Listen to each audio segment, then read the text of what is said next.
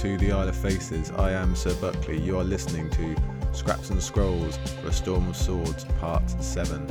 As you well know by now, this is the partner project to History of Westeros's Valar Aridis, and as I say, we are well into Storm of Swords now. We have another five chapters to go through with you today. I am speaking to you from a very rainy, a very windy, a very, well, I'll be frank, it, it looks bloody awful out there. Uh, England slash Isle of Faces, but we're glad to have you with us either way. Thank you always so much for joining and downloading and sharing and all of that business. Not too much housekeeping before we get going today. As always, you can reach me on Twitter at Sir Buckley, SER, because we're fans of George, SER Buckley. You can send an email to Isle of Faces podcast at gmail.com. You can find us on Podbean and YouTube and all the other places you would find podcasts. We would love to hear from you. You might have comment on our chapters we're going through today. You might want to comment on our pair picks. You might want to suggest some pair picks. You might just want to say hello. Either way, love to hear from you because that is always fun and we like getting involved with the community, of course. Last week I mentioned some announcements coming. They are still coming. I'm just going to keep those cards close to my chest until I can tell you everything. If you're really desperate to know, you can always pop over and become a patron because those fine folk, our dear green folk, they already know the score.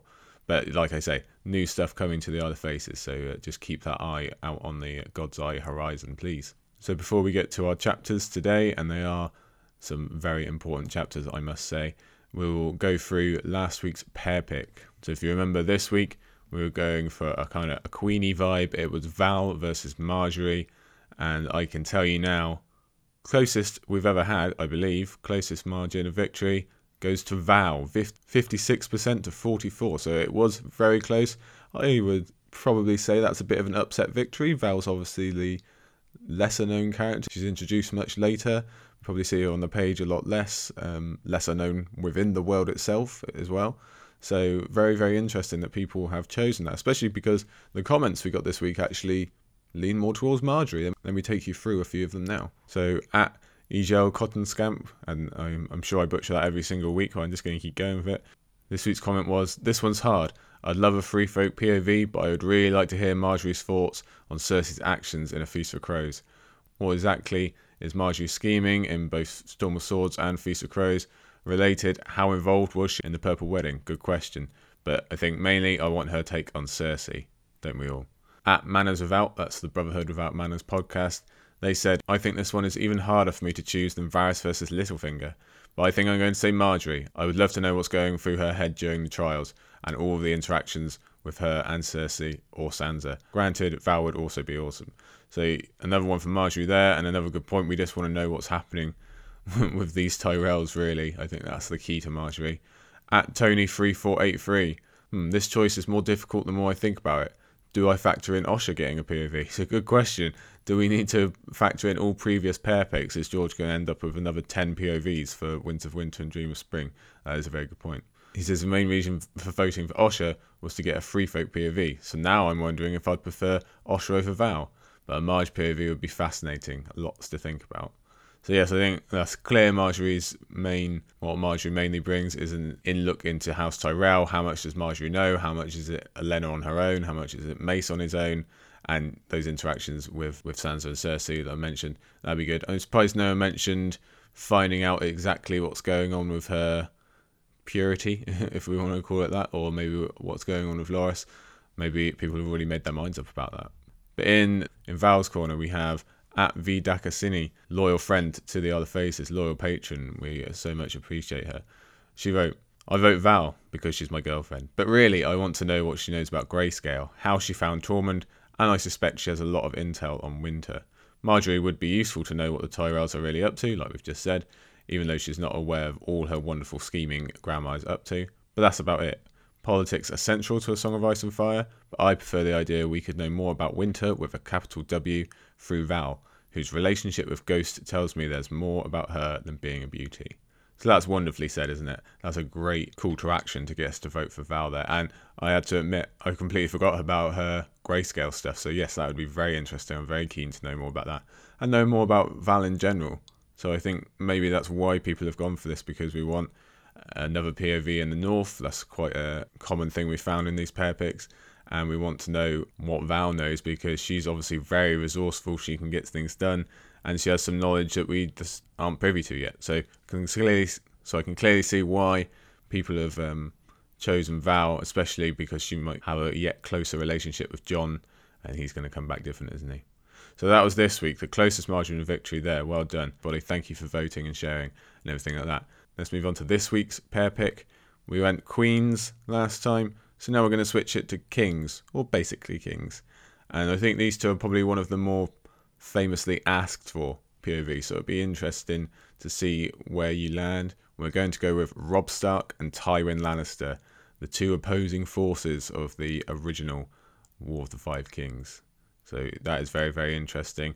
That's definitely one to think about in this week's Scraps and Scrolls because we have a lot on Tywin. We have obviously had a lot of Robb in previous weeks and weeks to come as well. So let me know your thoughts on that. Please do vote, please do share, please do comment and tell us why you picked who you picked. We shall see who becomes a new POV, Tywin or Robb Stark. And I guess that works out well, quite well because they leave the narrative roughly at the same time as well. So that would be very, very interesting. Okay, that's enough housekeeping for today. Let's get to it. Let me remind you of our five chapters today. We begin with Sansa 3, then Arya 5, Jon 4, Jaime 4, and Tyrion 4. So as you can see there, as opposed to last week, we are almost completely in King's Landing slash the Riverlands. We're getting very uh, zoomed in here. Yes, we do have Jon at the wall. He's the outlier, but apart from that, we're really igniting, reigniting the uh, the King's Landing stuff and the Brotherhood versus the Mummers and all that kind of thing. So let's kick it off, shall we? Let's go down to King's Landing for Sansa Free. Like I mentioned a little bit there, it occurs to me that the entire King's Landing area has really yet to kick off in terms of plot prior to today's episode despite us now being about 30 odd chapters in. It hasn't quite been slacking, but other than the betrothal news that we had before for Cersei and Tyrion, it definitely is taking a slow build up to the explosive ending to come. Everything just comes in a big rush in the second half of this book. It's very, it's going to be very hard to keep up, very exciting when we get there. Still, we do get two big chapters on the same subject today, beginning with this incredibly hard read on multiple levels for Sansa as she is again cruelly ripped from the innocence of childhood and forced to experience ordeals as an adult through a non sensual, terribly cruel lens. Unless we forget, it's the first of our four weddings in this book, so we get the tone set that none of them are going to go well and no one's going to enjoy them whatsoever. I guess Lysa does, maybe, but only for a little bit. This chapter opens almost cruelly by returning us to Sansa's innocence as a young woman delighting in her dress and getting pampered and made to feel nice for once. She's even more comfortable in it than she was in her previous chapter when it was being made, back when we could share in her pure delight. Unfortunately, since then we've been through Tyrion 3 and discovered that Sansa's hopes of, of Highgarden and Willas have been dashed, and she will eventually find out she's to be married to Tyrion. Let's have our first quote of the day here. You are very beautiful, my lady, the seamstress said when she was dressed. I am, aren't I? Sansa giggled and spun, her skirt swirling around her. Oh, I am. She could not wait for Willas to see her like this. He will love me. He will. He must. He will forget Winterfell when he sees me. I'll see that he does. So uh, that's such a tough start for us. Sansa is giggling, she's spinning, just like a girl of her age should be. This is probably the happiest we've seen her since Ned's death, and it's so desperately deserved. But George denies us the chance to enjoy it because, like I said, we, we already know what's about to happen. So he's really just sticking a knife in here. He gives us this paragraph with the full knowledge that it's fake, it won't last, and we get to feel awful. So thank you, George. It's as if we want to reach through the page and warn her, but even that is a tough ask when she's finally enjoying herself. We just don't want this to end for Sansa. Making this far, far worse is the fact that Cersei is now there witnessing this joy and knowing full well she's about to smash it to pieces. It's true sociopathic behaviour from Cersei, and the fact she's probably still pissed off about her own orders to marry don't excuse her at all.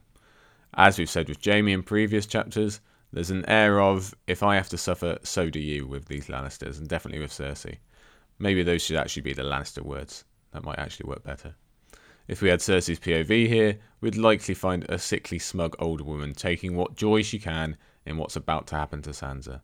Remember, Cersei considers Tyrion the worst possible prize a girl could get, and even though Margaery is now on the scene, Cersei spent a lot of time maybe believing Sansa was the younger, more beautiful queen come to displace her, so she likely sees this as deserved comeuppance.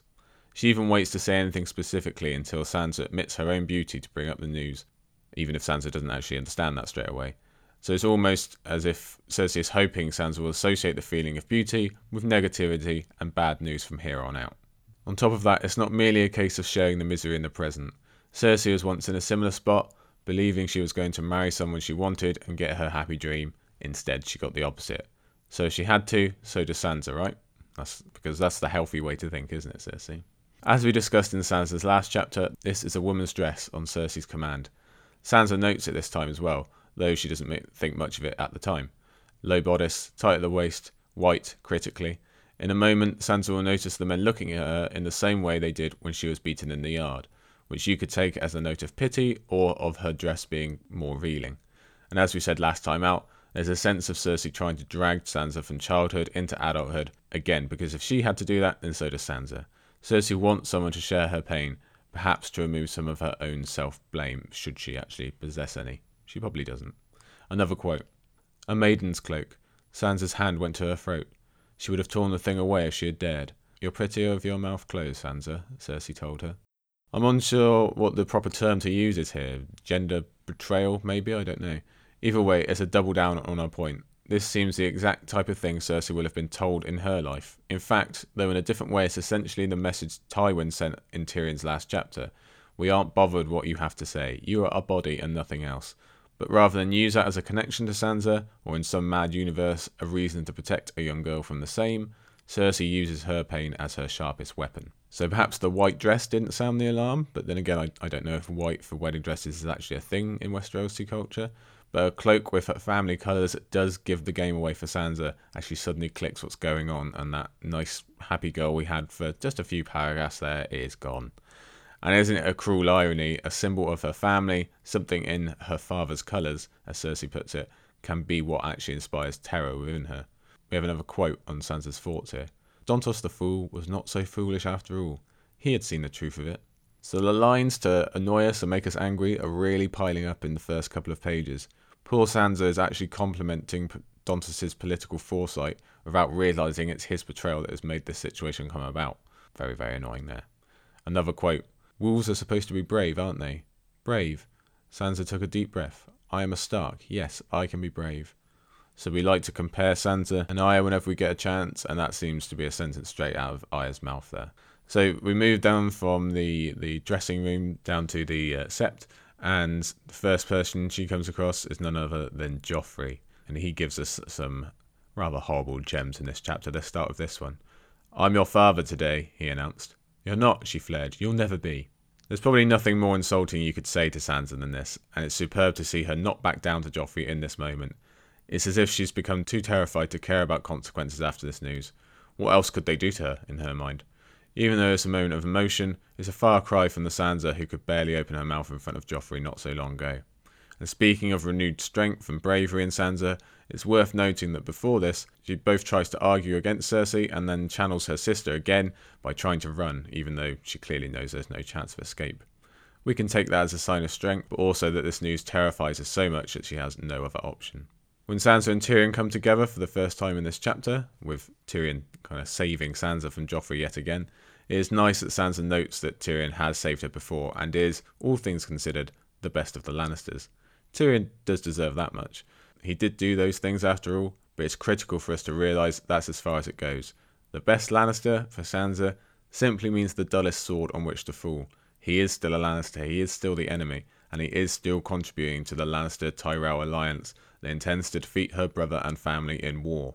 Sansa thinks on how Dontos told her they all just want her claim rather than her.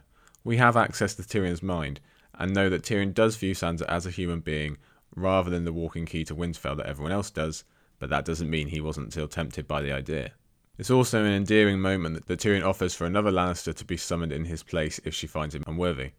That's a tough thing for Tyrion to say, given his insecurities on his looks and his general unlovableness factor in his own mind. But then again, I suppose if Sansa had taken the offer, he would have at least been able to stick it to Tywin a bit, so there is something for him there. But it's all a moot point for Sansa. That fire we saw in her a minute ago has died, because to her Tyrion isn't offering any other option, that's the point. They are all labelled Lannister, and they are all just as horrible a choice. So, if that the ceremony begins and Sansa's walking up the aisle to her marriage, we have this quote Sir Balon Swan and Sir Boris Blunt were there in Kingsguard White, but not Sir Loras. None of the Tyrells are here, she realised suddenly. The allies and friends Sansa has made so far in this book, that have finally made her dream of a life outside these walls and made her happy for the first time, are gone. And whether Sansa believes that they are being kept f- from her by not being informed of the wedding date, or if they stayed away out of anger or hurt, feeling, or hurt feelings, the result is the same. Sansa's first allies have gone. While the actual ceremony passes in a horrible haze for Sansa, the details still stick out to us and weigh on our heartstrings. The image of a young girl having to cry all the way through her wedding is tough enough, but combine that with a room full of people who assumedly see that she is crying and do nothing about it is even worse. We've gone right back to Sansa's old situation of being completely alone among these people, the companionship and solidarity of Margaery and her cousins already in the rear mirror. Crying is bad enough, but then we have Joffrey molesting her on what is supposed to be the most special day in her life. It's not to be ignored that this would be bad enough if it was, say, Arya, but Sansa has been dreaming of and idealising her wedding since she was old enough to understand what it was, and that's all been stolen from her. In terms of Joffrey's despicable actions here, it's unclear whether he's being blasé enough so that everyone sees, or subtle enough to keep Sansa in a private hell of her own. Each is as bad as the other, really. If this was a room full of people willing to watch a bride cry, why wouldn't they watch her be abused as well? We have the quote here. Sansa stood stiff as a lance as his hands came over her shoulders to fumble with the clasp of her cloak. One of them brushed her breast and lingered to give it a little squeeze. Then the clasp opened, and Joff swept her maiden's cloak away with a kingly flourish and a grin.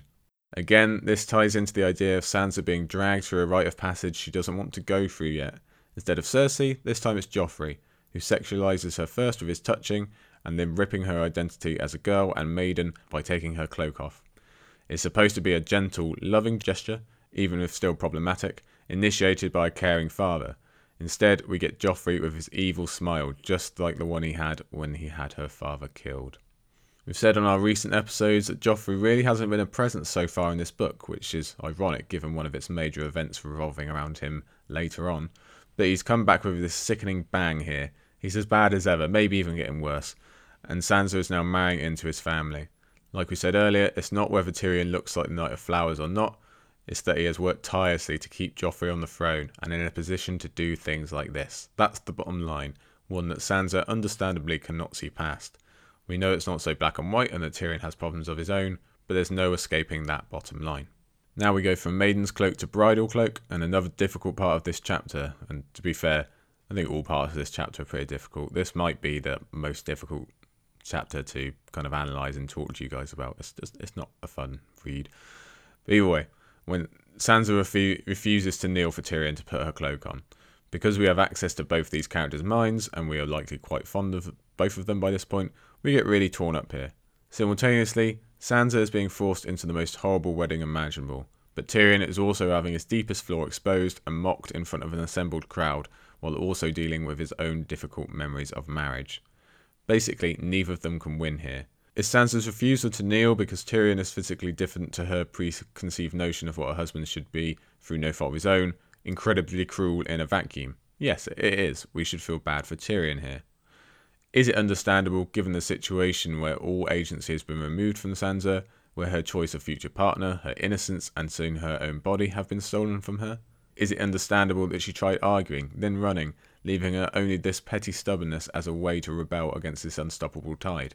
Yes, both understandable. We should feel bad for Sansa here. Neither Tyrion or Sansa are perfect in this chapter, but I would encourage us to try and look above to those holding the strings, the Tywins who have arranged all this for material gain, and the Cersei and Joffreys who take a cold delight in watching two people both equally pained and embarrassed. Either way, Sansa does feel shame for her action almost immediately, and does put on the show of kissing her husband, despite her mind and soul not being interested whatsoever. In the small hall, the Tyrells return, but only Margaery cares to even look at Sansa. To the rest, she is now to be shunned. She is one of the other side, save for, eventually, Sir Garland. Like we said back in Sansa 1, Garland is one of the good guys, and he is one of the rare bright spots in this chapter. The dancing portion of the ceremony is really the only lift Sansa gets at all, while we can clearly see Tyrion's mood worsen and worsen in the background as we go. But Sansa's conversation with Garland remains my focus here. Much has changed since we last saw him, with him now being promoted to Lord of Brightwater Keep, a major boon for a second son. And it was always so easy to forget that he is a second son, seeing as we are yet to see Willas on page. Last time out, we saw Garland being an ace with a sword. Now we get to pair that with the gallant part that makes him one of my personal favourite. Here's a quote Sir Garland laughed. I was a plump little boy, I fear, and we do have an uncle called Garth the Gross, so Willas spoke first, though not before threatening me with Garland the Greensick, Garland the Galling, and Garland the Gargoyle. It was so sweet and silly that Sansa had to laugh, despite everything. Afterwards, she was absurdly grateful. Somehow, the laughter made her hopeful again, if only for a little while. That's a, a pretty major quote there. If someone can manage to get Sansa to smile in this chapter of all chapters, they deserve our praise. Garland's story about childhood names is so self deprecating and out of place in this world of constant uh, cough cough sword measuring males is truly endearing. We combine that with his use of dancing to distract Sansa, his making it clear that he and Leonette are concerned for Sansa's well being, and even his attempt to make her feel better by going anti Tyrell for a moment to make this one of the kinder moments in the entire series. Yes, he is a Tyrell, and we know that this is their mission statement and main strategy to get across to people with niceness, but I think there's a huge element of truth here too. I think Garland is being genuine in his concern. If it's useful to keep Sansa on the side for later, that's a happy byproduct. And remember, after this uh, after this ceremony, Sansa theoretically has lost all use for the Tyrells at the moment, so Garland could have easily just stayed away and left her to her misery, but he didn't. He's a good guy. But just like that, we switch from a gallant, honestly kind person, like I say, a rarity of Westeros, to, well, his complete opposite. Yes, it's time for Act 3 of Joffrey in this chapter. Here's his quote As they whirled to the music, Joff gave her a moist kiss. My uncle will bring you to my bed whenever I command it. Sansa shook her head. He won't. He will, or I'll have his head. That King Aegon, he had any woman he wanted, whether they were married or no. It's as if Joffrey is trying to make up for the lost time for this first third of the book. He's clearly just sat there thinking up the cruelest things he could say to Sansa, and he's pretty damn good at hitting the mark. As if a forced marriage to her family's sworn enemies and her father's killers isn't enough to make Sansa feel imprisoned, Joffrey is tripling down on this idea that there is truly no escape from his evil whims. First, she thought she was saved when her betrothal was broken, but no, apparently not. Surely being married to someone else, to one of Joffrey's own relations, would keep her safe. No, not that either. Joffrey is displaying complete control and dominance, something he would undoubtedly mix with his sexual desires were he ever to summon Sansa to his chambers, and is simply trying to outdo himself in terms of being disgusting. Apparently willing to open up his display of control to the entire room, Joffrey commands that the bedding ceremony take place more than likely because he wants to do his best Aerys impression and take certain liberties during the ceremony, both to humiliate and terrify Sansa, and to get a rise out of his uncle, which he certainly does, though probably not in the way we see. For all the Tyrion slash Joffrey interactions we've had throughout Clash, this is essentially the first time they've been together since the Blackwater, and therefore possibly since Joffrey ordered Tyrion murdered, but that's another discussion. It seems like all their rage at each other has built up and chosen to release now, as Tyrion, who's been drinking and sinking lower and lower in this chapter, in fact, it's a great dance Tyrion impression, is pushed far enough to threaten both king and kin in the front of the assembled court. Thanks to Tyrion chapters both before and after this, we can imagine how the booze and memories of Tysha have driven Tyrion into a rage, and I'd guess a public bedding ceremony is just a little too close for comfort. There might even be a percentage of him still sober enough to realise what it would actually mean for Sansa. It's all about to get far worse and spill over between Joffrey and Tyrion before Tywin, of all people, steps in to keep everybody happy. I think it's this that shows best what a volatile situation this, this is both in the moment and in general. I believe it clear that if Joffrey had not died relatively soon, or perhaps even if he had not been distracted by the success of the Red Wedding, he would have started calling upon Sansa soon enough. He and Tyrion would have pushed against each other until something big happened. It's easy enough to imagine in this scenario. Tywin controls the situation with ease, but I've always dreamt of being allowed to see what would have happened had Joffrey just dug his heels in. Let's just imagine it. He's drunk, he's humiliated, he's angry. Let's just say Joffrey throws a giant tantrum, orders Tyrion killed right then and there, and Tywin orders that he is not. I would adore the ability to see how that would have worked out, who obeys who, etc., etc. Needless to say, that could have easily pipped the Red Wedding for first ceremony with a death in this book. But Tywin does prevent all that, and Tyrion takes his cue that it's time to play the part and self deprecate himself again. Unfortunately, Sansa gets pulled into that too with, with Tyrion's graphic jokes, but at least it gets her the hell out of there. Now, as we move to the chamber scene, I, I will warn you this is, uh, again, a particularly difficult part of the book in many ways. You might not want to listen and discuss to this bit, completely understandable. It's not all that fun to analyse either, so feel free to skip ahead here, but we'll go into it now. So once they are alone in their room, Tyrion confirms to us that he's obviously been thinking of Tysha all day long, and all the pain that comes along with those memories. It's a tough read for us because we know the full stories and what horrors Tyrion means when he says House Silverfist. We know that this is a major reveal for him, one only shared with Shae and Bronn so far, and maybe even drunk Tyrion's way of trying to make a genuine emotional connection. But Sansa hasn't read Tyrion's POV chapters. She doesn't know the full story of Tysha. From Tyrion's description, it's merely a well kept secret about a little romp in the hay from years ago. She doesn't know it's Tyrion trying to explain how much pain he's in, or he knows where she's coming from in terms of being controlled and abused by House Lannister. All she knows at this moment is that she's so terrified she wants alcohol to numb the experience for her, and she really can't be blamed for not reading Tyrion's cryptic drunken signs. So, like I say, thus a difficult chapter ends with yet more difficulty as we enter a well discussed scene that is, as I say, difficult from all angles. Chief among the issues is the bottom line that Tyrion is sexually attracted to a trembling 13 year old girl a fact that George makes sure is repeated and hammered in here. Sansa is a child, Tyrion is not. There's no escaping that part. Now, at the end of the day, thankfully, the marriage is not consummated, but it's very, very risky ground to assign any brownie points to Tyrion merely because he decided not to rape someone. That's not really how it works. You don't get, uh, you know, a plus, a thumbs up just for not doing the evil thing. That's supposed to be the minimum.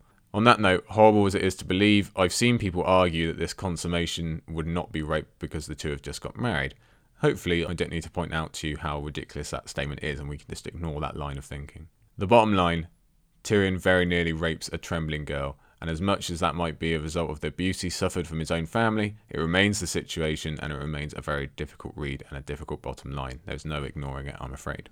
Now, it's true, Tyrion does try to calm Sansa with kind words in a gentle manner, but there's also an element of persuasion in those words. It becomes even more difficult because these lines are so tied into into Tyrion's physicality and his self worth that it's almost as if he's talking to himself. I'm sure in Tyrion's mind there is an element of there's no escape, but if I'm going to be made to do this, better to do it now. And again, we can blame Tywin for that mindset, but that doesn't help Sansa out right now. Tyrion is dead on about his physicality mattering to Sansa, I don't blame him for being hurt when she does end up rejecting him. That's a natural feeling. But I think he's missed that point again. That even if he did look like Loras, Sansa would still be trembling, and this would still be wrong. That's not the point here. Somehow, in this situation of all situations, Sansa finds the courage to ask, And if I never want you, my lord? Which not only tells us of her incredible bravery, but delivers the only information that matters here there is no consent. End of. Tyrion, in the end, does the right thing, and again, bear, bear in mind what I said about brownie points here, and we can breathe a sigh of relief that we didn't have to read a very different ending to this chapter. But that doesn't change the fact that this scene, and the whole chapter in general, have been an absolute horror show for Sansa. With all her traumatizing chapters, this one is right up there, and that's saying something. And again, I say we direct the blame to the Cerseis and tyrants of the world that have engineered this situation in the first place.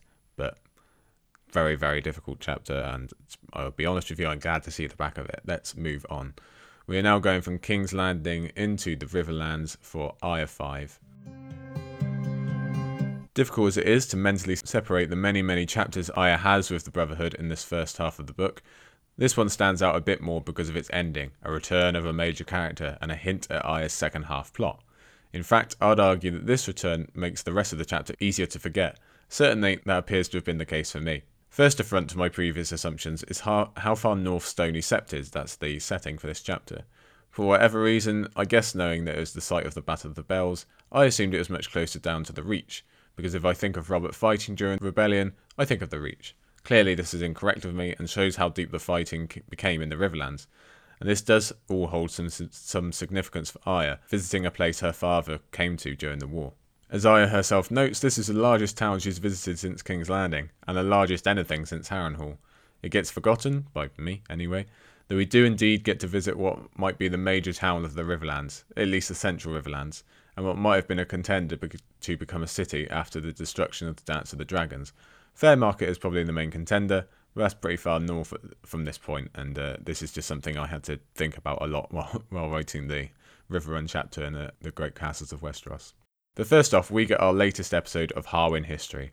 While the Battle of the Bells might seem to be unrelated here, Arya is actually getting a mini lesson in her own family history. First off, there's the more obvious, the wounding of the grandfather Arya is still trying to reach, and there is a certain irony in mentioning Hoster Tully's wounding, considering in our next Catelyn chapter we'll find out Hoster has finally perished, so it gives a nice frame of this decades long timeline. But also of the double marriage of her mother and her aunt, as we hear about Jon Arryn's heir, Denys, also dying in the battle, pushing Jon into the agreement with Hoster Tully. I'm also guessing that this is George setting seeds for when Jon Connington is going to re enter the narrative in A Dance with Dragons, given how much he's focused on during Harwin's retelling, and how much Jon himself focuses on this specific battle within his own POV. There's also a good mention of Myles Mooton, and it would definitely be expected that we find out more about his relationship with Rhaegar and King Aerys's court sometime in Winds or Dream. A central character of this chapter, and a perfect example of characters just getting lost in the shuffle of my mind, is the Mad Huntsman, if you'd asked me before last week about the Mad, the Mad Huntsman, I wouldn't have been able to tell you much off the top of my head. Before he actually steps onto the stage, we hear about him relieving the food shortage situation and being a good caretaker of this area of the Riverlands. Obviously, this flies in the face of his name and what we are going to find out about his methods later, but it's a strong move to introduce this side of him first. We also get a brief overview of the huntsman's history and what has turned him to this kind of life in the same revenge vein of an 80s action hero. What we really have to think about and we'll come to find in this chapter, is that the huntsman is a superb example of violence begetting more violence. He is a direct product of the war, of Tywin Lannister, and a big old spoke on that ever rolling wheel. I suppose the huntsman might even be included as a cautionary tale of what the Brotherhood will become when revenge is the sole motivating factor, and the members discover what, by any means necessary, really means. More on that a little bit later. We don't have to wait long to find out exactly what these means might be for the huntsman as Arya enters the town and sees the crow cages. Here we have a quote. In the market square at the town's heart stood a fountain in the shape of a leaping trout, spouting water into a shallow pool. Now, I mention this here because I think this may be included as symbolism that we are within the territory of House Tully here and beholden to their, their national laws or the laws of the Riverlands. But we are shown that Stony Sept isolation through war has made them uncaring for such rules, it's Stony Sept looking out for Stony Sept, and that's it, resulting in their own brand of justice and revenge. And knowing what we know of the war, can we really blame them for that justice being so violent? The feudal chain has obviously broken down from one direction, so it's certain it's going to go the other way as well. Hence, the crow cages are popular and an almost uniting force amongst the townsfolk, likely helping the huntsman with his own grasp on leadership. Another quote A man laughed bitterly. The lions killed Sir Wilbur a year ago. His sons are all off with the young wolf getting fat in the west. You think they give a damn for the likes of us? It was the mad huntsman caught these wolves. But let's shift the focus from the town and, politi- and politics to Arya herself. In pretty much every Arya chapter so far, we have talked about her having to deal with the idea that Robb might have evil men in his ranks. The Northman once sworn to someone as noble as Eddard Stark could do bad things, and that she could be connected to one as such. Or, I suppose, given what she's seen at Harrenhal, there's the idea that there just could be more of the bad Northmen out there. But since leaving Harrenhal, it's all been theoretical, really, just stuff she's heard from Harwin or the other brothers. Now there are actual physical specimens in front of her, and there's no evading this important question about what Robb has brought to the Riverlands. Now, we actually know that these are Karstark men, and this isn't what Robb has brought, but what Rickard Karstark unleashed. We spoke a lot in the last Catelyn chapter about the waves that had spread out through the Riverlands because of Rickard's need to create chaos, here we see how hordes of small folk have suffered because of the whim of a lord being displeased with the actions of another lord who did something because of another. But it's them, it's the small folk being crushed by the game, captured perfectly. However, George is extra cruel in the specific order he releases this information. Before they are labelled as Karstarks and both we and Arya are made aware of their crimes, Arya goes face to face with the extreme physicality of their imprisonment by the huntsman. And to be fair, it's awful. It's awful in every way imaginable, and it's almost impossible for Arya or the reader to not feel some deep emotion at the very descriptive passage. And I think Aziz got to my note on on George pulling the carpet from under our feet and asking us some very tough questions about whether this kind of torture is right for horrible people or or well, yeah, what's right and wrong here. So Arya eventually she makes her choice and does something that really, really makes the connection between this chapter and Arya's future in the House of Black and White and her role as a giver of mercy in Feast and the Future when she gives the cage men a drink of water. Her actions perhaps spur her own band of brothers into action as Lem and Anguy argue for the giving of mercy, and the latter doing something about it. The comparison between current and later Arya, the amount of foreshadowing here is quite amazing. She even thinks Valar Morghulis as they die. Although the argument here is with a townsman rather than a specific member of the Brotherhood, at least I think that's the case, it's clear that many of them have different ideas about how things should be run, these different pockets of, of the Brotherhood without banners.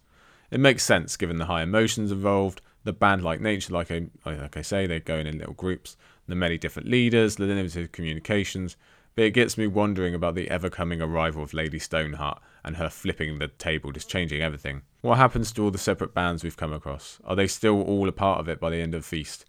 Have some of them split away? As far as I remember, we certainly don't find out about the Huntsman and his crew, and that's all before we add the hopeful inclusion of Brynden Tully into the mix, but we'd best not go down that rabbit hole or I just won't stop. Given the incredibly heavy introduction to this chapter, we can forgive the Brotherhood for seeking some downtime at the peach, which among all these terrible things Arya has seen, might be the best reminder she is still a preteen girl, very naive in the way of the world, and a highborn girl at that, so even less aware what might, of what might go on in certain establishments, or more so unaware of the specific details. Arya is smart enough to use her observational skills to deduce the peach is indeed a brothel, she's just not 100% on what that actually means. After spending some relative time on the sidelines in recent chapters, Gendry now makes a reappearance into the focus, as he begins blushing left, right, and centre, reminding us that though he is much older and more developed than Arya, he's still a young guy with more experience at a forge than talking to women. We do get this interesting quote. The girl did have hair like the old king's, Arya thought, a great thick mop of it, as black as coal. That doesn't mean anything though. Gendry has the same kind of hair too. Lots of people have black hair. So I think this is George really daring us to blink, as he has Arya pointing out that Bella surely can't be a Baratheon because she has the same hair as, Gen- as Gendry. It's as big of a lol moment as we're going to get, to be honest. It generally has us wondering if Gendry is going to accidentally do a Cersei slash Jaime here in the Peach with Bella. And from Bella, we also find out it turns out that Robert always said Ned, Ned won the battle because he couldn't even hide in the proper fashion, and instead spent his whole time partying with the girls of the Peach. Certainly, it does fit with the model of the Robert we came to know and also makes for a clear vote for the nurture argument, as Gendry is quite different from his father. Heck, he's quite different from his potential half sister. It's a nice reminder that blood isn't everything in this world. Remember what a huge deal the black hair was back in Game of Thrones. It really isn't going to surface all that much from here on out. We'll see Gendry and Meera again in Feast. We get Edric later in this book. But so far, this is the only time we get two of the King's bastards interacting, even if it is unknowingly. Let's hope for a big family reunion in Winds. The end of this Gendry section comes with what seems to be the last gasp of the semi romantic relationship between he and Arya, a likely casualty of the five year gap being scrapped. As has been hinted at throughout the book, Gendry is unhappy about Arya being highborn and he being a member of the small folk. Her possession has been highlighted while they've been travelling with the Brotherhood, so he's found it more difficult to ignore, and his frustration is obvious. We have these quotes. Why did you say that? Arya hopped to her feet. You're not my brother. That's right, he said angrily. I'm too bloody lowborn to be kin to my lady high. I said, Go away, milady. Combined with his embarrassment over Bella, his desire to keep Arya safe, and potentially being confused by his feelings for her, he gets real grumpy. But the driver is always his class, the doors have been shut to him because of it. He is likely aware that at some point Arya is going to be ransomed and he is not, and that'll be the end of their friendship. Hence, his armour goes up. In answer to these weird questions, Arya decides to go back to something she does know her list, and I'm not surprised she thinks of them all being in crow cages. That's on the conscious level. The unconscious gives her a boost by sending her a wolf dream to remind her of her strength and her pack. Following that, the chapter ends with what he'll be remembered for a return. As much as the characters try to build up that it's Jaime coming to Stony Sept, we already know that Jaime is firstly miles away from this area, and secondly, we know he's already been captured by people definitely not of the Brotherhood. So while Arya tells us it's not him, Technically, the thing this chapter is most remembered for is not even explicitly said within the chapter. Instead, we are left to connect the dots of references to cheek and face and who could possibly turn up from Arya's list. Just to run them down, we know Cersei, Joffrey, Ilyn, and Meryn are all in King's Landing. But while we've heard that Gregor and assumably his men that are also on the list are hanging around Duskendale, we couldn't say 100% that they haven't been captured. But which of them, other than Gregor himself, and we're going to need a bigger cage if that's the case, would be enough to warrant such attention to Arya. That's right, Sandor again. We can go into this further in Arya's next chapter where we really see the return of the Hound, but it's one of those things it's difficult to imagine not knowing what was, was going to happen after so many rereads.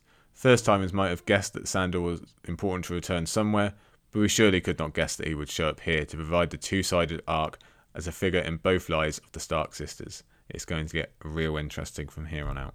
Okay, so that's our Arya chapter for today. Now we're going to take our one holiday of the episode and go up north to Jon 4.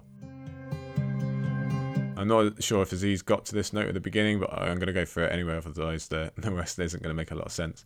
So, despite having spent so much time at the wall during Game of Thrones and seeing it in Jon's last chapter, this chapter is unlike any other. Despite the coolness of Jon going over and Sam slash Bran going under in the same book, Jon's climb is the far more significant. The wall is such a tentpole of the series as a whole, a pure creation of George's mind that sticks out and it's made its way into popular culture. It is truly wild to see someone, a main character no less, ascend it. It's almost like a rite of passage for Jon, seeing as the man named Snow is so intimately linked to a wall of ice already. That connection is only going to grow as Jon becomes Lord Commander. The wall is mine is yet to come. There's the symbolism as Jon as the icy guard against the others as well, but to me, this climbing of the wall represents Jon's two sides as both a Northman and now a Wildling too. He will be the man to understand both sides. He'll be the one to try and bring the two sides together. Jon will, as Lord Commander, become the wall. He holds it against Mance, he opens it to the wildlings, and will surely have more yet to come against the others. He understands both of these sides because he's both been on both of them, and this chapter represents that best. Yet, for all the importance, Jon's actual climbing lasts barely a page, and the chapter itself focuses more on the plight of people who, for all their bravery, are one siders when it comes down to it, not like Jon. In Jon's last chapter or two, we've spoken about how Jon has fallen further and further into the life of a wildling, but now, back in full view of the thing he's sworn his life to protect, Jon's inner Night's Watchman makes a noisy comeback. He firstly hoped the Wildling raiders will fail. Here's the quote. The others take them all, thought Jon, as he watched them scramble up the steep slope of the ridge and vanish beneath the trees, and then feels his pride swelling with this quote. But in between, the only way to defeat the wall was to go over it, and many a raider had. Fewer come back, though, he thought, with a certain grim pride. As he thinks of the multiple unseen defences the Watch employs for when wildlings do get past the wall, which actually hasn't been overly discussed so far in the series, despite Eddard Stark playing a part of it in our very first chapter, he joins us in musing whether the Jarl slash Styr conflict will continue on the other side. As we readers know, it's not a question that Jon will have to ponder for long. Whilst Jon is watching the proceedings and hoping that the first group are caught by patrol, he comes face to face with the real problem of his spying. He can't be both. If a patrol does come along when Jon starts to ascend, or maybe even before, he almost certainly dies along with Ygritte. If no patrols come, the majority of them make it over, and Jon has just helped a horde of wildlings get into the realm he's supposed to be protecting, along with a whole new set of problems to deal with now they're on the other side. So really, the only thing Jon could ever hope for is that a patrol magically appeared as they're on the top of the wall, but even then, he probably still dies. So there's just no happy ending at all here. Jon continues his Styr versus Jarl mindset by looking at the difference in their men. His observational skills tell us of Thenns who clearly thought they would never ever see the wall, and the idea of there being another side is nearly reality altering, and we'll see some of this with Gilly in future chapters. While Jon's first sight of the wall stole his own breath away, he was likely much more mentally prepared than any of these Thenns are. As Jon notes, it's the end of their world. On the opposite, to Jarl's men the wall is old news, something they've done a hundred times before and have a hundred different te- techniques to deal with. The fact that these happen to fail on this occasion speaks to the ultimate power and coldness of the wall. It is uncaring, it can defeat you at any time, and it is never easy to pass. On top of this, it's a reminder that, like the Brotherhood in our last chapter, but on a much larger scale, the Wildlings are not one bland force, but a mix of people with different experiences, skills, and worldviews, something that Jon will have to deal with in his time as Lord Commander. Indeed, even their motivations differ. As Jon will note in a second, Mance has promised some hard payment in, in hard steel, or appealed to eternal glory through song to Jarl's climbers. The Thenns still worship their Magnar as the god. Ygritte still believes in Mance's main mission. It's all a big mix, just as anywhere else in the world. The level of explanation of technique, equipment, and physical description of the face of the wall is frankly insane. The amount of thinking going into this description is amazing, especially where George lays out all the multiple ways it can easily kill you. We even get a fake out when everything nearly goes wrong, but that's all just a pump fake before George actually takes his shot. Instead of having to experience it himself just yet, Jon is still watching this all unfold. You would think Jon not being involved would the tension, but it not only gives us a better picture of what's actually happening, but keeps the wall looming as we know Jon will have to face it eventually, and he'll find dangers such as these. Here's the quote and when they looked up, Jarl and his team were gone. Men, rope, stakes, all gone. Nothing remained above 600 feet. There was a wound in the wall where the climbers had clung half a heartbeat before, the ice within as smooth and as white as polished marble and shining in the sun. Far, far below there was a faint red smear where someone had smashed against, against a frozen pinnace. The wall defends itself, thought Jon, as he pulled Ygritte back to her feet. As Jon says, likely still with a grim note of pride, the wall defends itself, and it certainly does. Since his introduction, we've spoken multiple times on Jarl's ability for climbing the wall, and we literally just had an incredibly detailed chapter about all his prep, his skill, and experience, but all of it equaled nothing. One bad break, and not only are Jarl and his team dead, it almost looks as if they were never there. The wall just regenerates. Such is the power of the wall, dominant enough to sweep away climbers as if they were nothing more than insects. And again, this raises the tension, because Jon doesn't have any of the experience that Jarl had, so what are the chances that he survives? As I mentioned a minute ago, Jon's climb is actually very short and simple in comparison to the long, detailed account of Jarl's doomed ascension. The sheer time it takes to make it up highlights the pure physical toll. But before we can blink, Jon is back on top of the wall, with Ygritte joining him atop the world, but with a very different reaction. I almost fell, she said, with tears in her eyes. Twice, thrice. The wall was trying to shake me off. I could feel it. One of the tears broke free and trickled slowly down her cheek. Though Jon has just been thinking of the wall defending itself, he isn't able to understand Ygritte also assigning it a personality and not a nice one. As we've known almost since we've met her, Ygritte is fiercely proud of her people, of Mance's ideals, and the fact that the wildlings are victims of the Northmen who have been made to suffer in the aeons since. The wall is the largest symbol of this injustice, the loudest horn that declares Ygritte and her people as savages who don't deserve any of their own land and who are decried as essentially subhuman so it's unsurprising she finds the actual structure to be an antagonistic force. On top of that, we will come to find that the wall does hold actual magic within, so maybe Ygritte is actually force sensitive, or however you want to put it. This leads into one of the more confusing chapter endings or declarations we'll find. Here it is. I'm crying because we never found the Horn of Winter. We opened half a hundred graves and let all those shades loose in the world, and never found the Horn of Joramun to bring this cold thing down. The Horn of Winter plot has almost been forgotten by this point already. It's a long time since Jon found a horn on the fist and left it to Sam, and also a long time since Qhorin and his band got distracted by other events when they were meant to find out more about it. The plot pretty much dies from here as well, though Sam will mention it from time to time. The horn itself is soon going to be replaced by Dragonbinder in the Islands as the magical horn that no one is really sure of for Feast and Dance. So even on first or second or subsequent reads, it seems like we never really get a follow up to Ygritte's outburst here. The shades part sticks out especially to me and gets me wondering about something I don't see discussed all that often. Although there's large timeline issues to consider, is it possible that Mance's early diggings or disturbings or activating of magical properties somehow propelled or advanced the return of the others? Probably not, but if we're honest, we know so little about the others' origin and mission that we really can't eliminate it as a possibility at this point. After all, earlier in Jon's chapters, we discovered that Mance knows an awful lot about the others and how to fight or avoid them. Is that because he's unleashed them upon the world? And on the point of this being the last real mention we get of the Horn of Joramun, it's also the most information we ever get in reference to Mance truly going for the Horn as a way to take down the wall. Obviously, Mance wasn't 100% reliant on the Horn, as he had a pretty sound battle strategy that would have got them through if Stannis hadn't got involved. And bear in mind, if Mance really does know a lot about the others, he might know that the wall can magically stop them, so having the wall brought down would be his last option in that case. So, did he want the Hornets backup? Was it a rallying call for certain members or tribes of the Wildlings? Did he believe in it or not? We have zero idea now, but perhaps one day we shall return. Still, confusing parts aside, Jon Snow has made it back to the realms of men, and he's brought some friends. But that's all for the Wall and the North today. We're going back down south, back to the Riverlands for Jaime 4. We can look at this chapter, the one following Jaime's maiming, as a muddied, fevered gateway that the character of Jaime has to pass through in order to become New Jaime. The person we've been treated to in the first two books and his first three POV chapters here doesn't die straight away. This isn't an overnight process.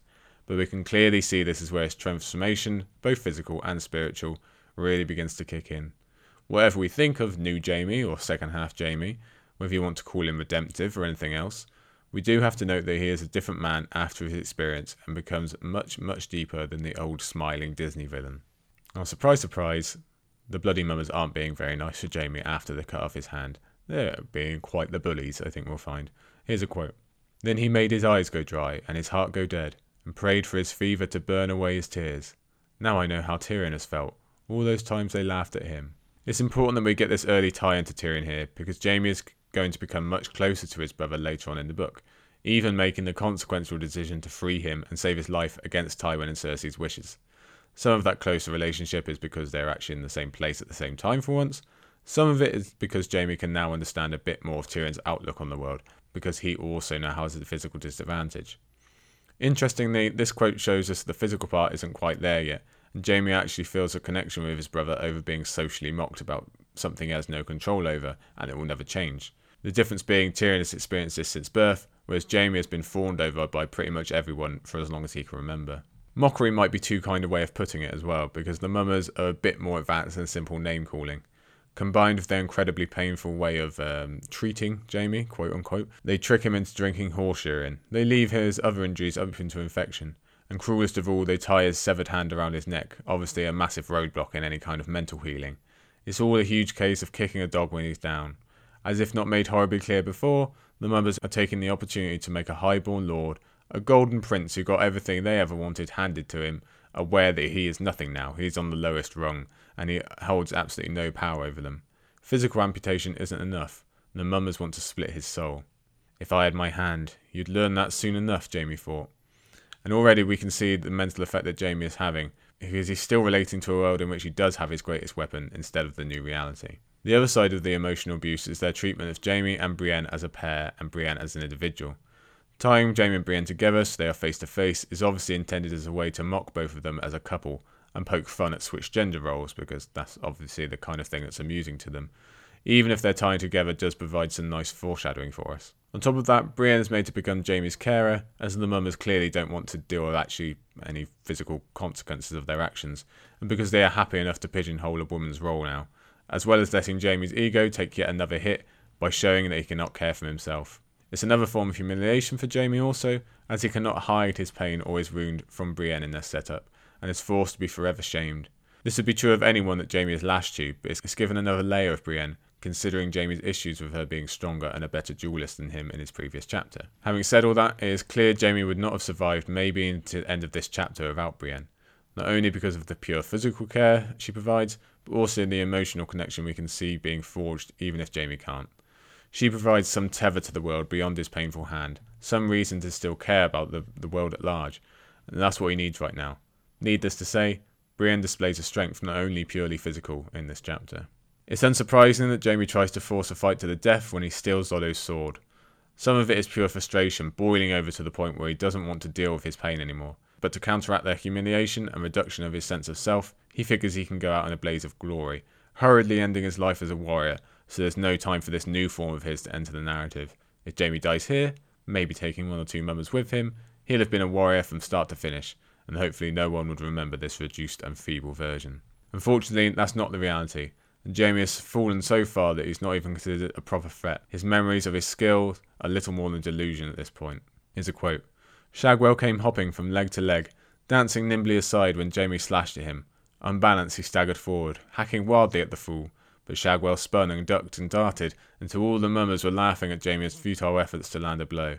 When he tripped over a rock and stumbled to his knees, the fool leapt in and planted a wet kiss atop his head. And I think Aziz got to my note on, on that being another connection between Tyrion and Jaime. So Jaime learns he will either die looking utterly pathetic or merely earn more dismemberment, and lapses back into believing he is doomed either way. Again, it's Brienne who comes to save his soul, and Jaime thinks this in response to her. They said he was cruel, treacherous, reckless, but never craven. What else can I do but die?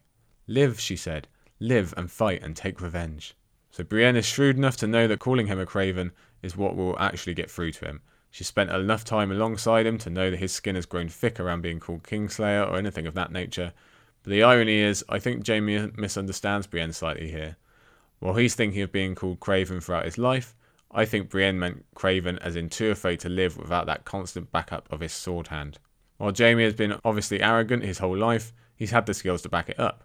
It's an incredible confidence boost, a real bedrock, to spend a lifetime knowing that when it comes down to it, you can probably kill anyone before they kill you, especially in this world of Westeros. But that's gone, and Brienne is saying Jaime is too craven to live in a world without that guarantee, just as everyone else has to. And she's dead on. Jaime is too afraid to live in that world. It also shouldn't be lost on us that as Brienne is preaching about resistance and taking a lump, She's immediately set upon and gives a physical demonstration as she tries to stifle her moans, given no satisfaction from the beatings. And so one of Brienne's first lessons to Jaime sinks in, and he sees his life. Live, he told himself harshly, when the mush was like to gag him. Live for Cersei, live for Tyrion, live for vengeance. A Lannister always pays his debts. As we have seen and will see countless times, when the chips are down and all seems lost, Tyrion, Cersei, and Jaime all refer back to their most basic element. They are Lannisters, and Lannisters simply don't go out like this. So well done, Tywin, for instilling some resolve in your children, I suppose. We should also note this is extremely similar to the Stark children constantly falling back onto being a wolf when things get difficult. Thanks to Brienne, Jaime seizes his siblings, the only two things he truly loves, as reasons to keep going. That and revenge, of course. But at this point, the reason matters little. The bottom line is he's chosen to keep going. But as we said at the top of this chapter, this isn't a simple doorway for Jaime to walk through, where he is one person going in and another coming out. In the same vein, it's impossible for anyone to deal with something as severe as losing their hand in such a quick, neat manner. Thus, two paragraphs after Brienne's prompted reignition of life, Jaime falls to despair again. They had taken his hand, they had taken his sword hand, and without it he was nothing. I think this is one of the most human aspects of Jaime that we ever see, and sets the tone for him going forward. He is not a shining white knight from this ordeal onward, there is no simple road to follow. This recovery, or redemption, is a maze with lots of wrong turns and backtracking. So too for his emotional state in this chapter, and many chapters going forward. Maybe Jaime has the destination, but the road simply doesn't get to be smooth in situations such as these. While it's true that Jaime experiences another low, he finds purpose in the immediate when the mummers put Brienne in the very real danger of sexual assault. Now, this is dodgy ground, because even though we're Jaime's POV here, I don't think we should be reducing Brienne's near rape as just a plot point for motivating Jaime. Obviously, even with Jaime eventually ensuring Brienne doesn't suffer, the mere threat of what the mummers are going to do is incredibly scary and scarring, and we should be putting focus on Brienne the person and how glad we are that it didn't go worse, even while highlighting how bad it already is. The beginning of the passage is very interesting in how Jaime and Brienne cite different ways of resisting this pain based on their past. We're going to learn a lot more about both of these in Feast, especially in Brienne's case, but rereaders can see that Brienne has had to fight men off before and has won, so she is going to bet on herself again. Jaime, the one who normally resorts to violence and death by glory thoughts first, details how he spent years going away inside instead of swinging his sword, and advocates for being passive instead. Thankfully, neither are needed at the end, but it's intriguing how these two fighters come at it from different angles. Here's a quote She was going to get herself good and killed. He knew it. And what do I care, she does. If she hadn't been so pig headed, I'd still have a hand. This comes immediately before Jaime starts giving advice and trying to help Brienne through the ordeal, so we can already see the duality going on in his mind. Though Jaime has argued for passivity, he ends up going the other way, actively doing something to save Brienne by shouting about sapphires. It's two big hints about Jaime going forward. He's willing to do something to help someone else, and he's used his brain instead of his sword. When Brienne comes to ask Jaime why he shouted out a bit later, he actually gives three different explanations, leading to me towards the idea that the true reason is the one he doesn't mention. He merely wanted to save someone in trouble. The chapter moves on to a new section as we approach Harrenhal and get a whole new set of Jaime information. It's probably not talked about enough how important it is that the first place Jaime goes after his maiming is somewhere of huge personal significance to him. He was named to the Kingsguard at Harrenhal, and he was named to the Kingsguard because of his now gone hand, if we ignore the whole Aerys trying to stick it to Tywin thing. The metaphor is quite clear here. A bitter smile touched Jaime's lips as they crossed that torn ground. Someone had dug a privy trench in the very spot where he had once knelt before the king to say his vows. I never dreamed how quick the sweet would turn to sour. I think we all agree that George is trying to get across that Jaime's life as a Kingsguard and as a knight has gone down the toilet. If we mix the info we got from his earlier chapter about how joining the Kingsguard actually lost him Cersei, with what he states here about not being allowed to joust, and figuring out he was selected because of his father, Harrenhal is both the site of a dream come true for a teen boy and the start of a slippery slope into cynicism as his career is quickly robbed of hope and belief in the stories and legends. Put simply, there's no better place that Jaime could have come to make him reflect on the worth of his gone sword skill and what it's got him. In terms of tourney talk, let's not dismiss that we're only a few chapters removed from the tale of the Knight of the Laughing Tree, so it's fascinating to so quickly see the same memory told from a very different angle. I was only 15, but no one could have beaten me that day. Aerys never let me joust. Seems like a throwaway line, but we've got every reason to believe Jaime when he says he could have beaten anyone that day, especially if he's filled with confidence from his naming.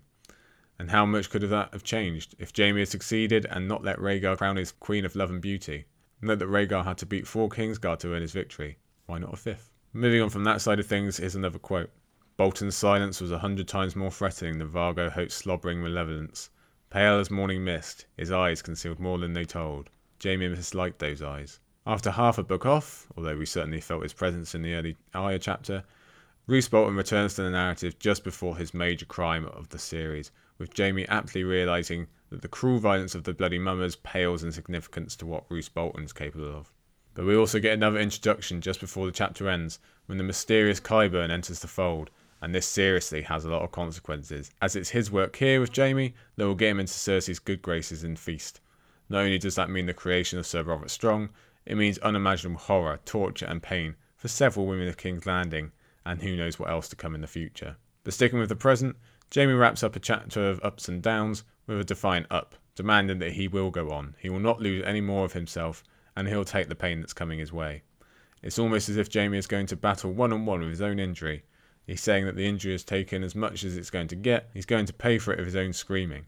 He'll take whatever punch is thrown at him to earn this one small boon, this one tiny victory he can take from the whole thing, so at least he can look at his forearm and wrist in the future and know that he paid for that. And to finish, Jaime recommends that Qyburn tend to Brienne as well, telling us everything we want to hear. So there we are, we're nearly at the finish. We have one chapter remaining. Let's get straight to it as we return to King's Landing for Tyrion 4. Given Tyrion's high chapter frequency in Clash of Kings, and how his King's Landing storyline will come to dominate the end of this book, it's a real surprise to see Jaime, Jon, and Arya outmatching for chapters so far. The King's Landing plot has finally started ramping up now in our earlier Sansa chapter, but the weird thing is that plot wise, this Tyrion chapter might be one of his most forgettable in the entire A Song of Ice and Fire arc. Certainly, there's nothing that burns itself into your memory, but that's only if we are looking strictly at the bare bones of the plot.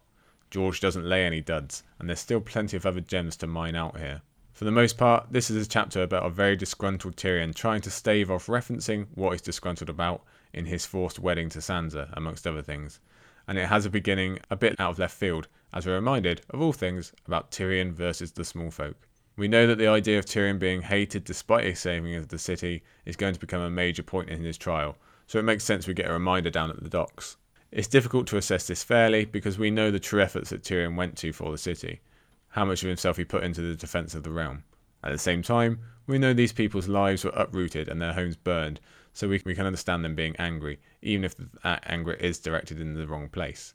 And we spoke a lot in Clash of Kings about Tyrion never realizing how he could have changed that, but it's likely too late now. There's a back and forth in the beginning as Tyrion switches between humility and wanting to help the small folk out to getting incredibly angry with them and showing off more of his more violent tendencies. Don't forget, he was recently thinking about his hatred of the Vale and what he intended to unleash there. So first he starts with allowing some rebuilding, accepting his role in burning it out. He even follows it up with suggesting some increased safety measures for the children of King's Landing when Tyrion and Bronn pass through the trebuchets. But when one person dares to throw some manure his way, he very quickly snaps him into a different mood. On second thoughts, he said when they had the horse in hand, let the poxy brats splatter on the cobbles like overripe melons. This is a very violent reaction for Tyrion and goes to show that his composure is wearing down already. The manure is obviously being recognised as both an insult and a sign of disrespect, and it's fair that Tyrion believes this is unfair given what he did for the city. He immediately throws all small folk, children included, in with this one person, and basically gets angry because one person dared to speak out against him. That wrapping himself in armour that he told Jon about so long ago doesn't look like such a good advice when he's responding to every negative notion like this. And yet later on in this chapter, he's throwing coppers for the kids again, so like I said, it's up and down. As much as there is to consider out there in the city, it's small potatoes compared to what Tyrion has to put up with the Red Keep. If he's finding negative vibes out in the small folk, they feel much closer inside the castle, where he has become convinced that everyone, even the horses, are laughing at him because he has not consummated the marriage with Sansa. And I think as he's got to my note on his thinking of Cersei versus Varys versus Sansa about how all this information got out. Either way, it's a real down of a situation for someone whose biggest hang up is the constant mockery of others, and it's just going to grow and grow from here on out. Plus, complicated though it is, Tyrion feels frustration at being ridiculed for doing the right thing, quote unquote, in terms of Sansa, and, that's a very deep quote unquote there. There's a quote Tyrion would gladly have broken through her courtesy to give what solace he might, but it was no good. No words would ever make him fair in her eyes, or any less a Lannister. Now that we have his POV on the subject, we can see that Tyrion does truly want to make Sansa feel better. He cares about her feelings, But more importantly, we can see he's gained some perspective and does recognise that at the end of the day, it's his being a Lannister that is the root cause of this misery. As much as he'd like to, there's simply nothing he can do about that. Unfortunately, being human, recognising these facts doesn't make it any easier on either one of them. Sansa is doomed to more misery. Tyrion will forever go on feeling hated and rejected because that's how his personality has been formed. It's just his go to, and knowledge of the cause doesn't change that. Unfortunately, even with this slightly clearer level of thinking, Tyrion compounds himself with his creepy admittance of desiring Sansa despite her age. We can discuss this problem boiling down to George probably having needed to age up all the kids from the start, but whatever way you look at it, it's just plain creepy. Yes, true, Tyrion does highlight that he wants Sansa to want him and isn't about to go ahead without consent, but I'm not sure that completely washes out the weirdness of him wanting her in the first place. Like we said earlier, Sansa is a child, Tyrion is not. He even lays out that that want is different from his desire for Winterfell, so he leaves no room for a defense of him being ambiguous. Even that need for Sansa to want him back can be traced to darker narratives, because as with nearly everything about Tyrion, it comes back to what happened with Tysha and Tywin. As we've seen and discussed in his scenes with Shae, Tyrion's base need is love, both emotional and physical, because he's been so scarred in people being disgusted with his form. Shae provides that because she's being paid. Sansa does not because she doesn't desire him. So even with Tyrion's recognition she hates him because he's a Lannister, we can't single his surname out as the sole reason for his marriage being miserable. Now we turn our attention to Shae, and, and Tyrion thinks on his telling her about Sansa. Some part of him had hoped for less indifference. Had hoped, he jeered bitterly. But now you know better, dwarf. Shae is all the love you're ever likely to have. This thinking also presents a clear problem. A major difference from the show we have to remember is that Book is not bothered about the marriage to Sansa at all. Why? Because it doesn't affect her. So long as she keeps getting paid, so long as she keeps getting paid. There's not an emotional side to this for Book so she doesn't feel betrayed or neglected, and knows that she still provides a service Tyrion isn't getting anywhere else. But Tyrion is failing to recognise what he's already telling himself. He has just laid out that he can't change his appearance by wishing alone. He's just pointed out that Shae should probably be having a different reaction if she had an emotional bond to him, and yet he still categorises what she's offering as love, because he cannot bear the thought of it being anything else. When we look at it this way, it's really starting to look like a powder keg for Tyrion and his psyche. And what's the best thing to do with a powder keg? Start throwing matches at it. So we get with the return of Simon Silvertongue, whom I think best represents that Tyrion, at one point or another, is going to fall in some way. Unless you're Littlefinger or Varys, loose ends do come back to bite you at some point, and Simon is absolutely one of these. How many first time readers would have remembered him from Clash of Kings, really? He's an incredibly small character that now comes back with leverage over Tyrion, threatening to tip his world upside down. Let's consider Simon doesn't even bother with Tyrion and just goes straight to Cersei or Tywin with the information. What happens then? At best, Tyrion has to watch Shae hang. At worst, he has to see her tortured mercilessly by Cersei or suffer constant manipulation to avoid such. Can we imagine the kind of inner rage and turmoil either option would raise in Tyrion, what that could mean for poor Sansa? It doesn't bear thinking about, but I think it just goes to show how tenuous Tyrion's position is. Even if he's not enjoying his current state all that much, things are going to get much worse at some point. I also believe that Tyrion's back and forth with Simon clearly demonstrates something else. Tyrion is just tired, he's disenfranchised, he's not on the top of his game.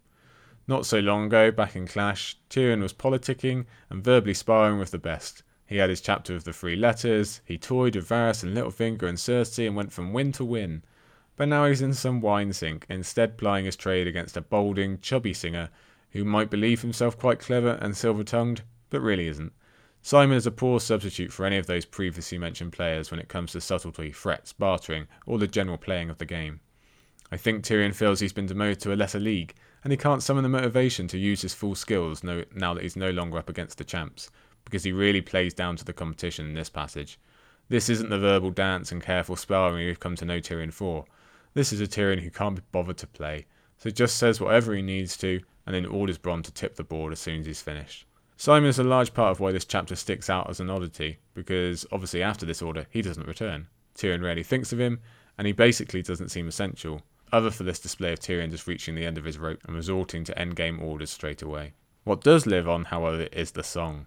One of my favourite parts of this reread project is seeing where certain characters originate their repeated internal mantras, such as Dany's, If I Look Back I Am Lost, etc. For hands of gold are always cold, but a woman's hands are warm, is going to play in Tyrion's mind once we reach the darkness of A Dance with Dragons, so perhaps Simon will enjoy the fact his work lived on after he did.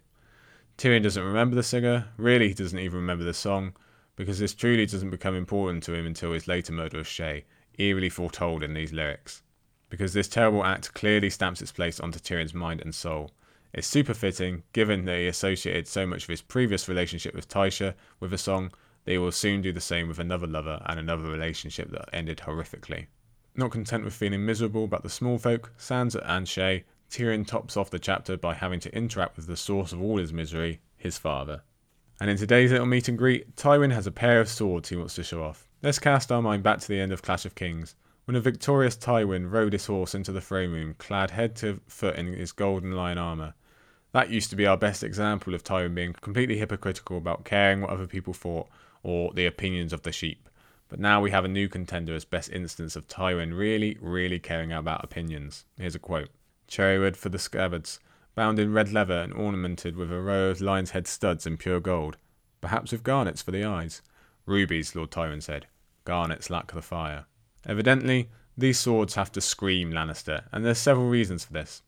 First is the later learned fact that these swords were once ice, Ned's great sword, so it's almost as if Tywin is trying to beat the starkness out of it, and present them as though they have uh, both only ever been Lannister blades, the second is that one of Tywin's only failures, in his mind anyway, is the acquisition of a Valyrian steel sword.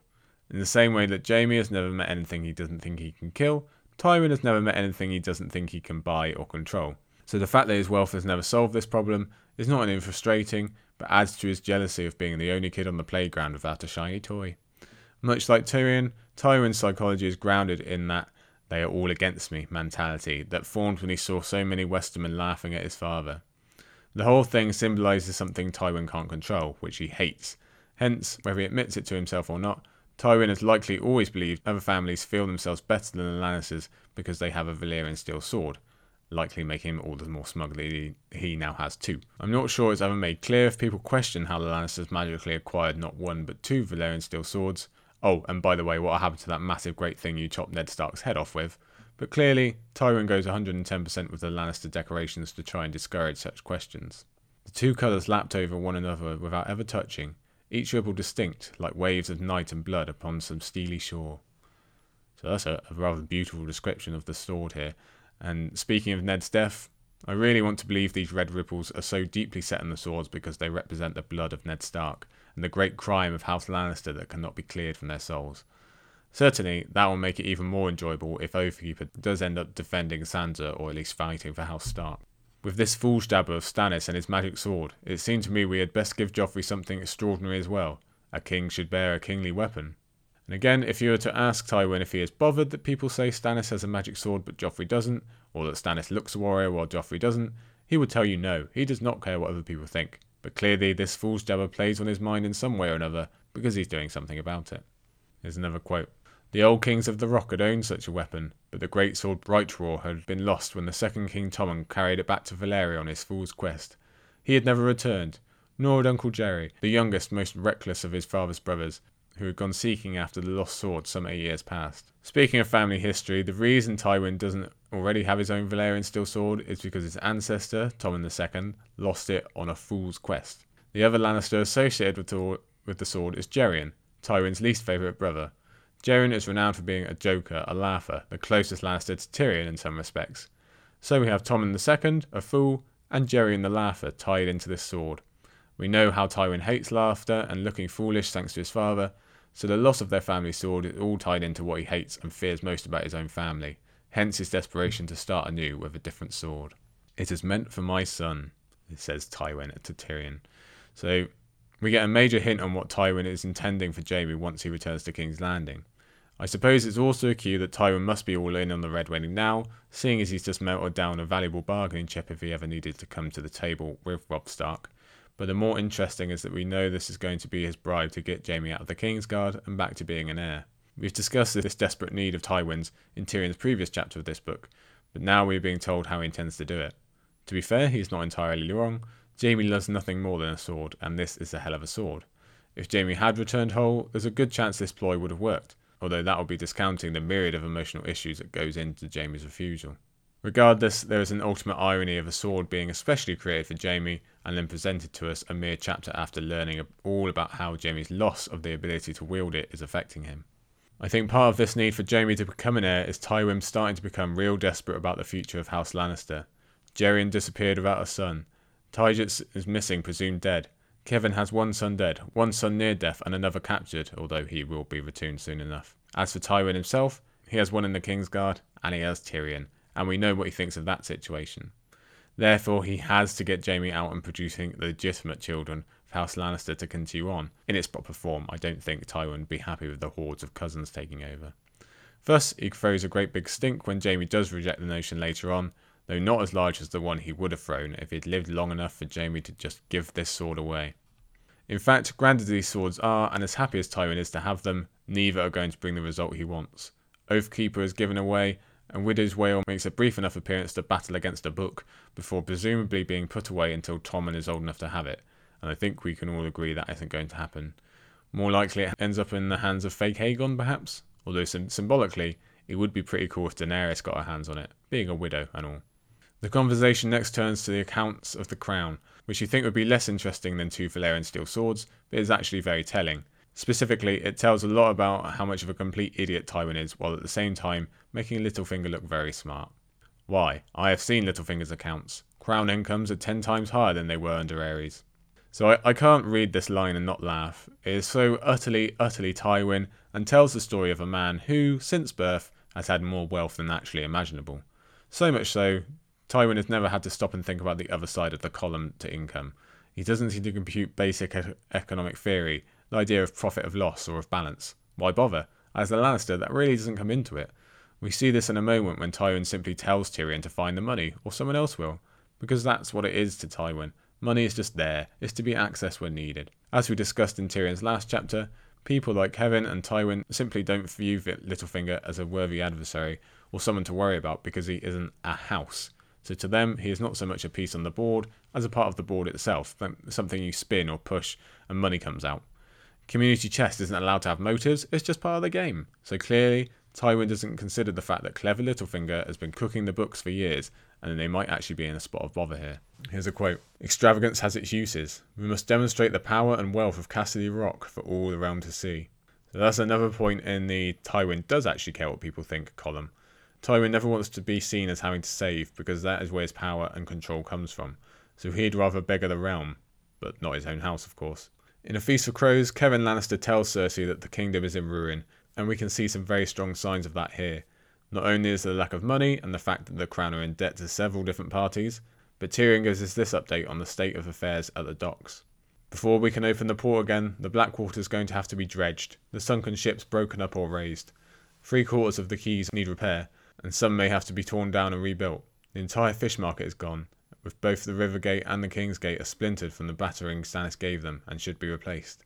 I shudder to think of the cost. That's an incredible amount of damage it's going to take a lot of money and time to repair. The knock on effects of this are staggering. The kingdom is missing its central port, affecting the economy and availability of supplies throughout almost all of the south.